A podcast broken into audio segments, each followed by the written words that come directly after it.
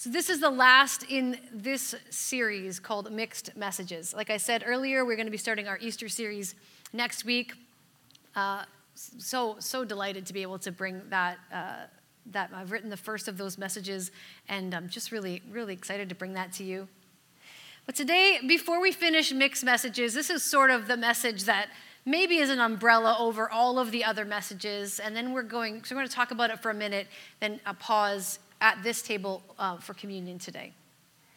I want you to just uh, see some things that I, I did a very, very quick Google search, and I want you to read these messages uh, that I even just, I even pulled the memes right up off there. Vaughn, if you could help me.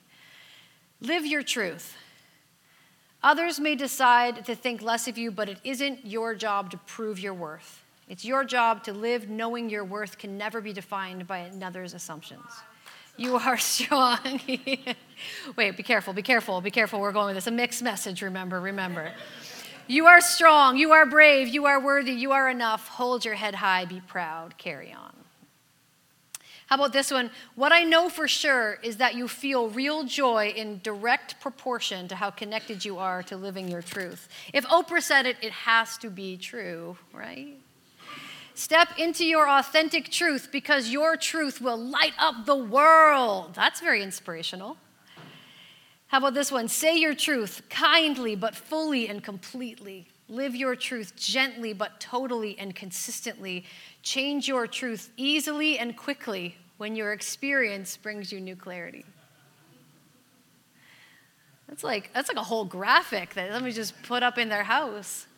And you read some of these things, and, and rightly so, you go, yeah, like some of those things are like, yes, right? Like, yes, live your truth. Speak your truth. Some of that is really important. Be your authentic self, period. I love that for you. I love that for you. And I'll admit, this is a tough one. This is a very, very tough one because, again, like every mixed message, there's a reason we call it a mixed message because here's the deal you, friend, were created in the very image of God. Psalm 139 says, maybe you know this one, that you are fearfully and wonderfully made. That is no joke.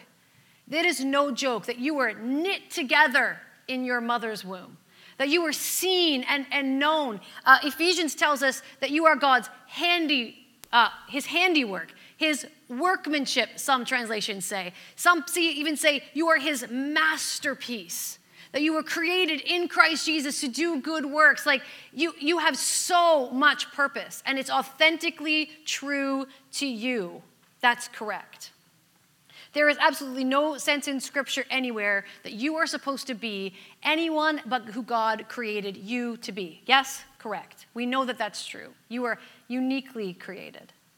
And so, and so this is a very mixed message this idea of living your truth that you literally hear everywhere in our culture because it speaks to something that is applaudable. It speaks to something real and true and something that you need to know. And when self esteem in our world is at an all time low, it is important to know that you are fearfully and wonderfully made and seen and known and have purpose from your Creator. But the problem is, while it's good to try and uh, to not try to be something that you're not because it's just it's terrible and empty and soul sucking to be sure. The, the problem is with this phrase live your truth because it asks a whole bunch of questions. If you're supposed to live your truth right but what does that actually mean?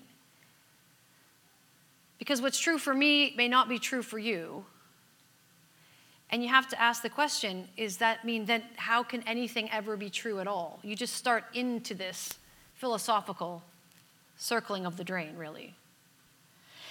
Because when we say true or truth in this context, what I'm really saying is when you say live your truth, what does it actually say? I'm actually saying, listen, I want you to do what feels good, what makes you happy, what makes your life better.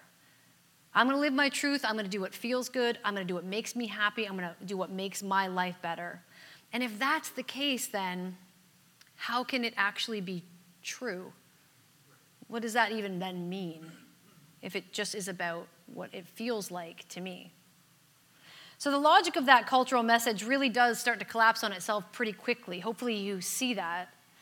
If we're all trying to make ourselves happy, how does that not end up in a chaotic mess of selfish pursuits and broken relationships and anxious striving? And you may disagree. You might think, no, I think this, if we all could just do this right, we could make the world a better place. And I'm just going to disagree with that statement because when I look around the world at so many people trying to live their truth, all I do see is a chaotic mess of broken relationships and selfish pursuits and anxious striving.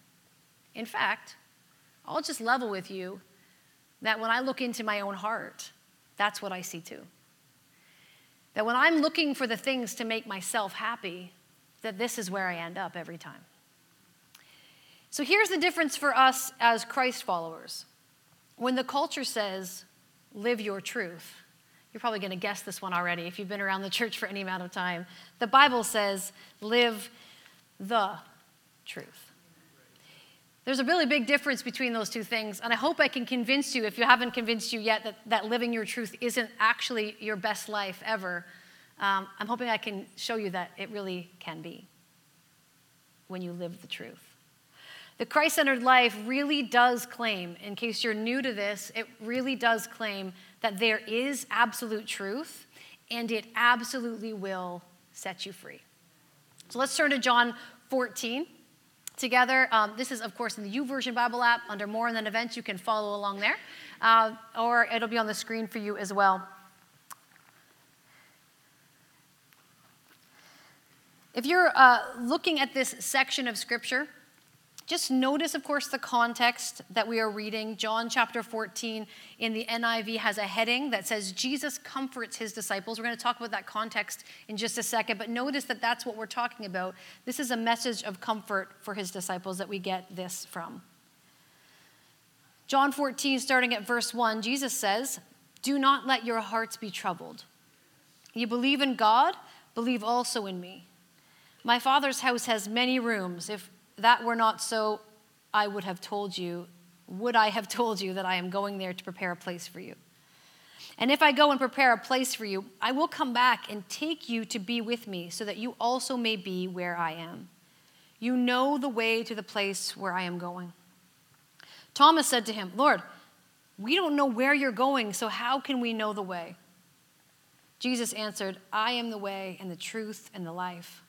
No one comes to the Father except through me.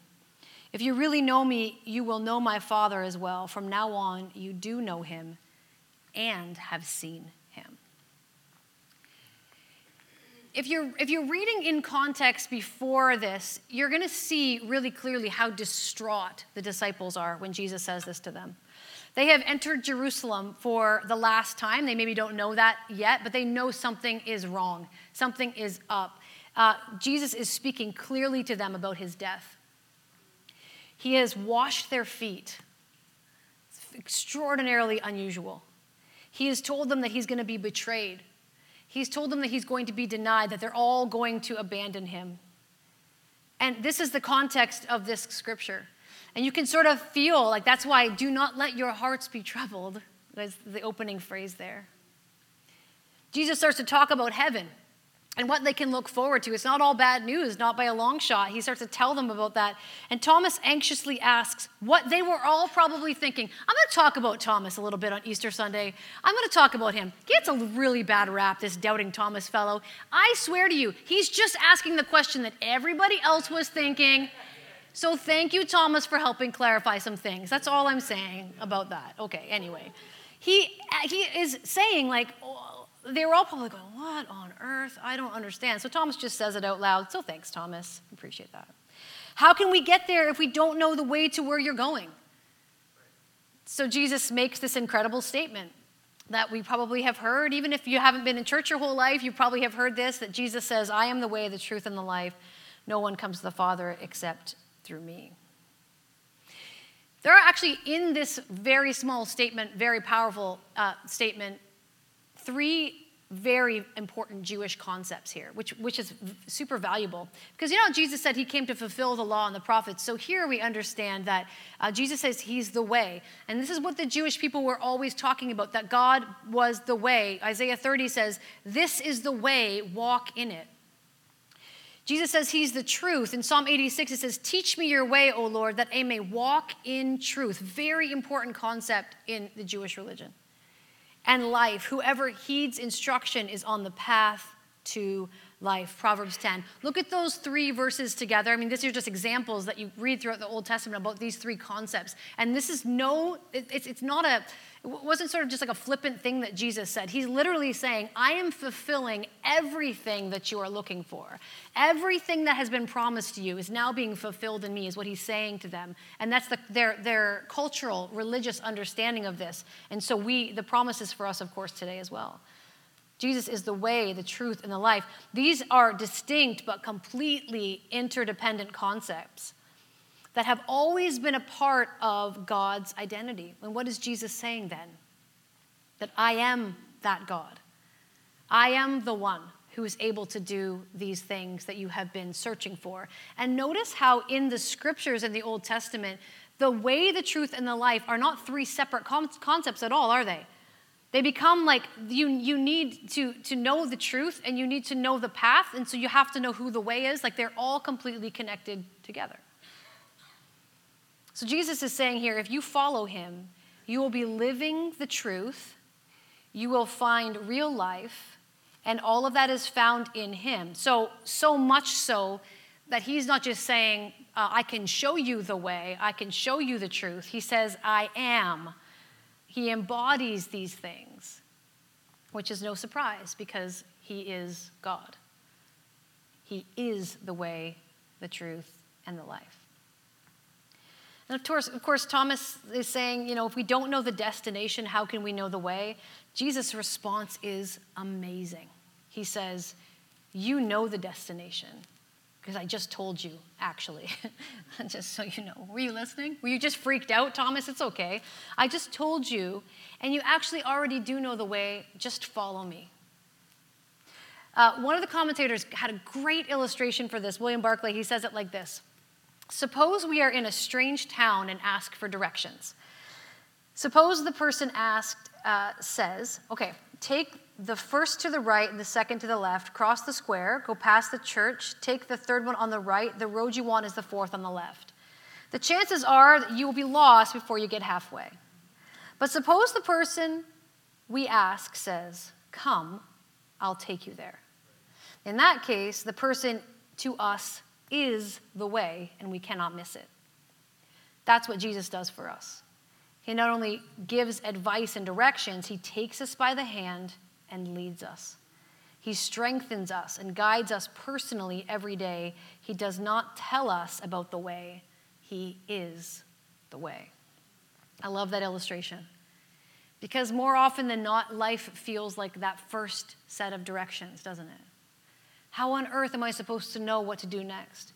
How can I choose? How can I fix this issue over here? How can I cope with this situation over there? How are the days so long and the years flying by so fast? What am I doing with my life? Do I even matter? What is this all about? What is my truth? How can I live in my truth? These, all of these questions in our head. And then there's Jesus. With, oh, it's just always the third option with Jesus. Taking me by the hand and saying, let's walk. I know where we're going. I know where we're going. He says, No one comes to the Father except through me. If you really know me, you will know my Father as well. And from now on, you do know him and have seen him. Yeah, you know, this is this is maybe seems like a, an exclusive thing that Jesus is the only way to God. The only way to be in a right relationship with God is to come to Jesus with your life. But why is that? It's because we learn through the rest of the gospel account. If you read the story of the gospel, it's because Jesus is the only one who did what was necessary to pay for our sinful rebellion against God. He was the only one qualified to make the payment. And so then he becomes the only way to God.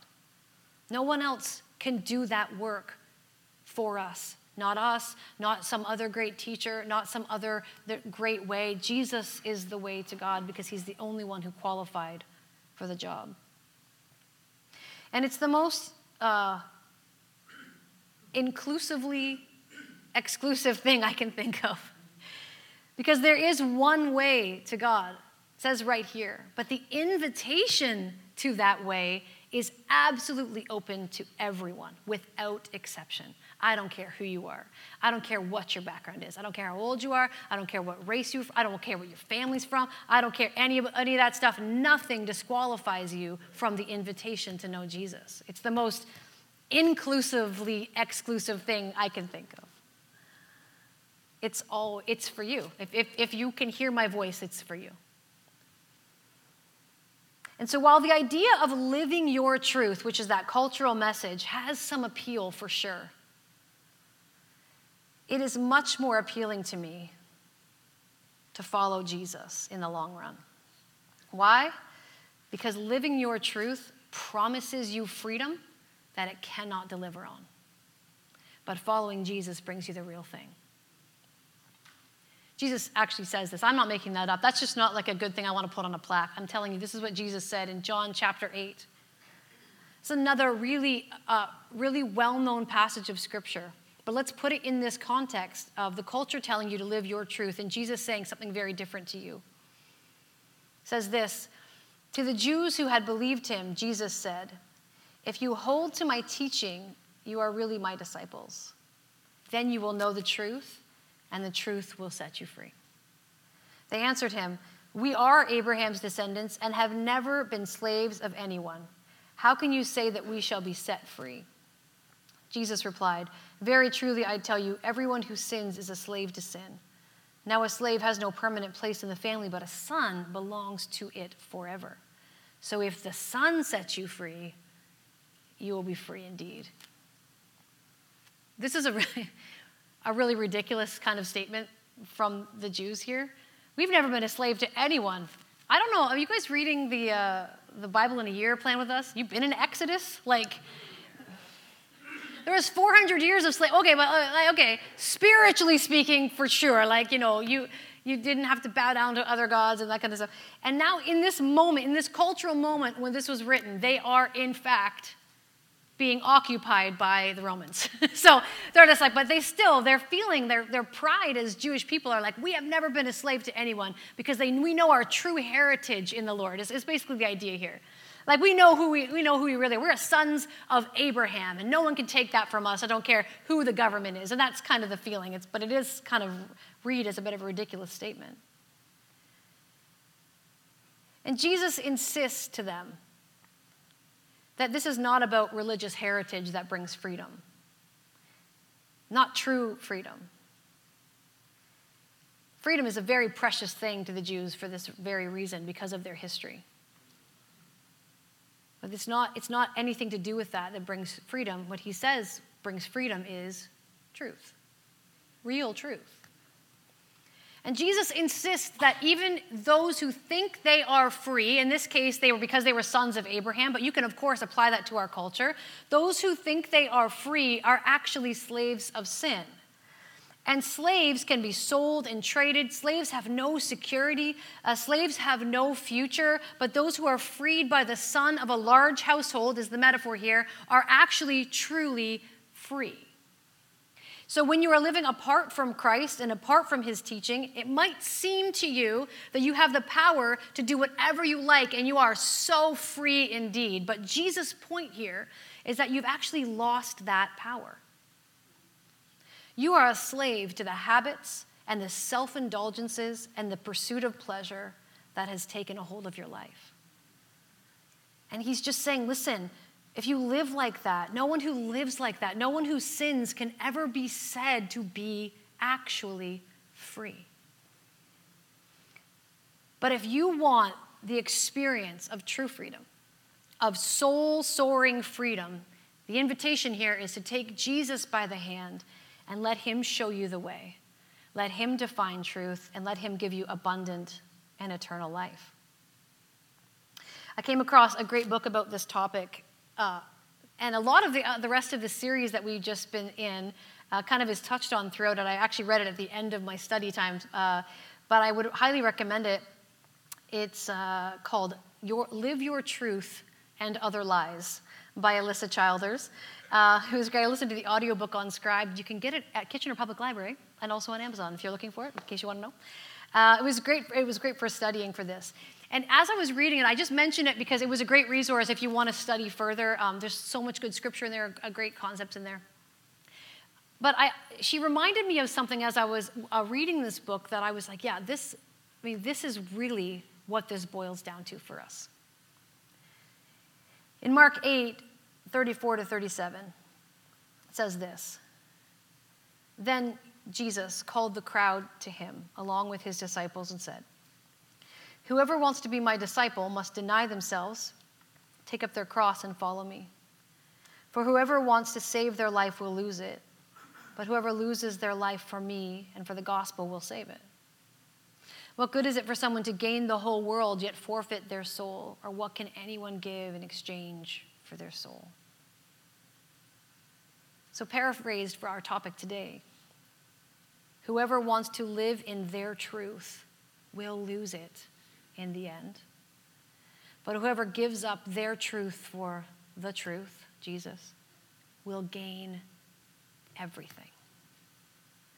So, why would you want to live your truth when the price of living for yourself is your very soul? As I reflected on this, I just wondered why this wasn't more obvious in our lives or why it wasn't the more natural thing to do. If, if Jesus' freedom is really so incredible, if we really are walking around as slaves to our sin and, and in a bondage that we, we, we can't get out of on our own, why is it this more of a message that we understand and can apply? And I wonder if very simply that the reason that we cling to the world's message to live your truth is because we're actually just mostly afraid. We're really uncertain and anxious about life. That's what I see all around me. We've been hurt and betrayed. I don't know anybody who can't say that about their lives. Maybe if you're really young in the room, and I'm sorry to tell you that's coming for you. That's a really excellent message today. Just be encouraged, friends. You will be hurt and betrayed in your life. If you haven't, just get ready. We really we find it hard to trust people deeply because of these experiences. That's just real. We struggle to give and receive love unselfishly because we haven't found unselfish love to be true in so many of our relationships. We haven't found it to be worthy or dependable in so many ways when we are looking at it in human relationships, and that's accurate. I mean, as much as we can blame other people, we also know when we look inside how we don't love well all the time. And we've hurt others, that we've offended, that we've betrayed, we've you know, we're all responsible for that. We do this so poorly, we struggle. We struggle to give and receive love so much. It's valid. It's valid that we are anxious and afraid in the world. This world is broken and sinful. This world is awaiting redemption. Oh, thank God it's coming. Like He is coming to make all things new, but we're not there yet. We're not there yet. So, all of these feelings of fear and anxiety, of struggling to trust and to love in a broken world is valid, and none of that's untrue. But listen, Jesus isn't a dictator who demands obedience. That's not what we're reading here today. He instead is the author of perfect, unconditional love. He is the one who, who is calling you into what you were already created to be. And it is the safest, most loved place you, can, you can't even imagine with your mind right now based on your experiences with other people. You can't compare those things together. So while I recognize that we live in a broken and untrusting and unworthy world in so many ways, we are being called into relationship by a God who is none of those things. John, 1 John 4, 15 to 19 says this If anyone acknowledges that Jesus is the Son of God, God lives in them and they live in God. First of all, that's just full stop, so simple and amazing. And we know and rely on the love of God, that love God has for us. God is love. There's an identity again. Whoever lives in love, Love lives in God and God in them. And this is how love is made complete among us so that we will have confidence on the day of judgment. In this world, we are like Jesus. How do you have confidence? How do you how do you live in a world unafraid but confident? It's because you live in this world like Jesus. What does that mean? It means he has transformed your life. There is no fear therefore in love. But perfect love drives out fear because fear has to do with punishment. But your punishment has been paid for already. So the one who fears is not made perfect in love, but we love because he first loved us. See, we aren't the people who are trying to run around and live in our truth, but really are just trying to make it less scary to live in the world. We are the people who don't have fear because we are perfectly loved by our Father and live in Christ. So we don't even have to strive after those things. We can take the hand of Jesus and walk with Him confidently. We don't respond with fear. We don't have to look for our own truth. We don't have to try to make it up. What was that last quote that I gave you? And just change it when it makes more sense to you otherwise. We don't have to be untrusting. We don't have to be unable to freely love others. We can take the hand of Jesus confidently, knowing his perfect love will lead us to the Father in real truth. Not my version of the truth, as narrow and inconsistent as that is at best, but into real truth and real life. And his truth leads to my freedom because it's for my flourishing. He's offering it to me freely as a gift, no strings. And that is the perfect love of the Father for us. And there is no greater display of that love than what we see on the cross. You want to talk about sacrificial, unconditional love. While we were still, you know the scripture? While we were still awesome and perfect and living in our truth. Now, while we were still sinners, Christ died for us. We didn't care about him. We didn't know him. We weren't looking for him. We weren't even born yet. And Jesus knew all of that. And he knew that people would reject him. He knew that people would say no to his offer. And he did it anyway. That's real truth. That's the kind of love that makes it so you don't have to be a person who walks in fear. Matt, can you bring the team? And uh, we're going to prepare ourselves to. Vaughn, we don't want that. I don't want that. I don't want that. I just saw the screen flash to that. That's the, um, we're going to go into a time of communion and gather around this table. And I want to invite you, uh, if, you're, if you have made a decision to follow Christ, then this is for you. This is a moment of worship for you uh, that we're going to gather together and remember what Christ did. And, and, and as the scripture says, proclaim it. Proclaim it together until he comes again. If you are not a believer, you haven't made a decision to follow Jesus, uh, that's okay. This is a great opportunity for you to watch and see what happens here. Uh, just to be able to say, what, what's this all about? And, and just uh, kind of observe this moment. You can stay right where you are. It's, it's no problem at all. There's absolutely no judgment about that. We're really glad that you're here to, to hear about Jesus today. But as we gather around this table, I want you to consider your own life and your own truth. How much of your life um, have you decided, yeah, no, I, I'm, I'm all in. I am taking the hand of Jesus. I am not one who walks in fear. I am one who knows how loved I am. I can see, I can see this incredible display of love by my Savior, and I am confident in who He is and where He is leading me. I am in, I am in the truth, I am with Him. Or are there any parts of our lives where we, we are still saying, yeah, but I, I, I want to hold on to this particular thing, or I like that idea, but I am not prepared to give up this, that, or the other thing. I don't know what the Holy Spirit's going to lead you to, but do you trust Him? Do you trust your life in the hand of Jesus? Do you trust your life when you look at, at what He has done for you? Are you living your life as though that's true? That someone literally, before you knew them, while you were still in sin, loved you enough for the joy set before him, it says, that he endured the cross, scorning its shame. This joy set before him, knowing what he would be able to do for us to bring us into right relationship with the Father. Is that where your heart is? Or are there some things that the Holy Spirit is speaking to you about? You've been trying to do it your own way. You believed the message of the culture, and this morning you're just being invited to lay it down and to trust Him again. So think about that as we use these emblems this morning as, as images, as tangible images of the, the body and blood of Christ.